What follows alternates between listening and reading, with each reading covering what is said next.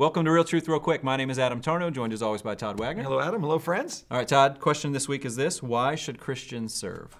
This is a, a real question that some people might go, Why are you answering this? Right? And I just want to say before you shut off that maybe you're watching this just because you're curious if you have met somebody who's not serving, who claims to be a Christian, you're confused by what it even means to follow Christ. Yeah. Um, part of being a Christian, the word Christian even means little Christ. It's kind of what's implied there. It was first used as a disparaging term because it's like, you guys love Jesus so much, all you want to do is be like him.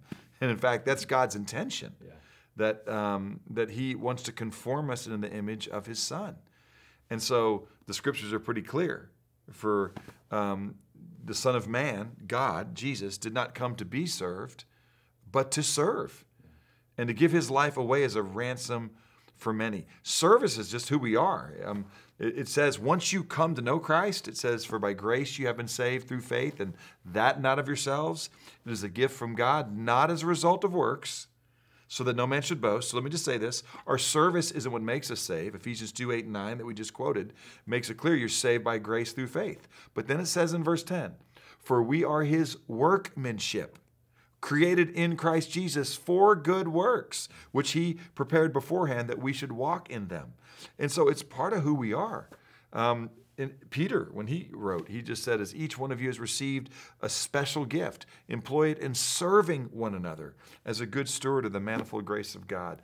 Um, 1 Corinthians 12, where it's talking about spiritual gifts, he says that each one of you have been given a manifestation of the Spirit for the common good right? What we what we do, we do for others. Um, last thing, it says in Ephesians chapter four, in verse eleven, that God gives apostles and He gives um, teachers and He gives pastors and He gives prophets and He gives evangelists. It's not the exact order of verse eleven, but then it says in verse twelve, for uh, to equip the saints for the work of service to the building up of the body of Christ.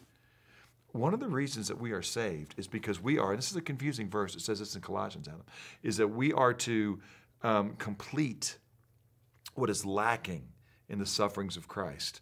And so, you know, what that verse is talking about is it doesn't mean that we need to suffer more so that some atoning sin, some atoning work can be um, given for the sins of the world. It just means that people want to know God, are you there? Do you care about me?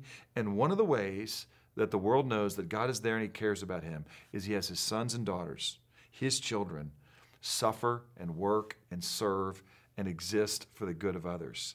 And so Jesus says, Let other men observe your good works. Okay, the things you, do in the name of God to care for, love, and comfort other people so that they will see your good works and glorify your Father who is in heaven. So you serve to build up the body of Christ, you serve to further the gospel you serve because it's what Christians do as they are conformed into the image of His Son. I, I mean, honestly, um, you serve because you love God and you count it a privilege to live for Him and His kingdom because He died for you. Does it have to be in the local church?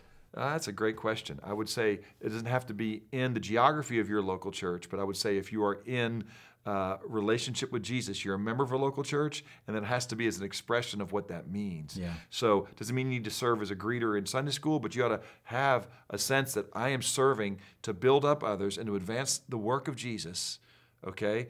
And yeah, but I would say this. Well, one of the things that we say here is that, you know, like my job in my home is not to take out the trash right? It's not to, to sweep the floors. It's not to restock the firewood. Why? Because my gifts are such that I, I, can do a whole lot more than just that. But it's part of just being a good housemate. Yeah.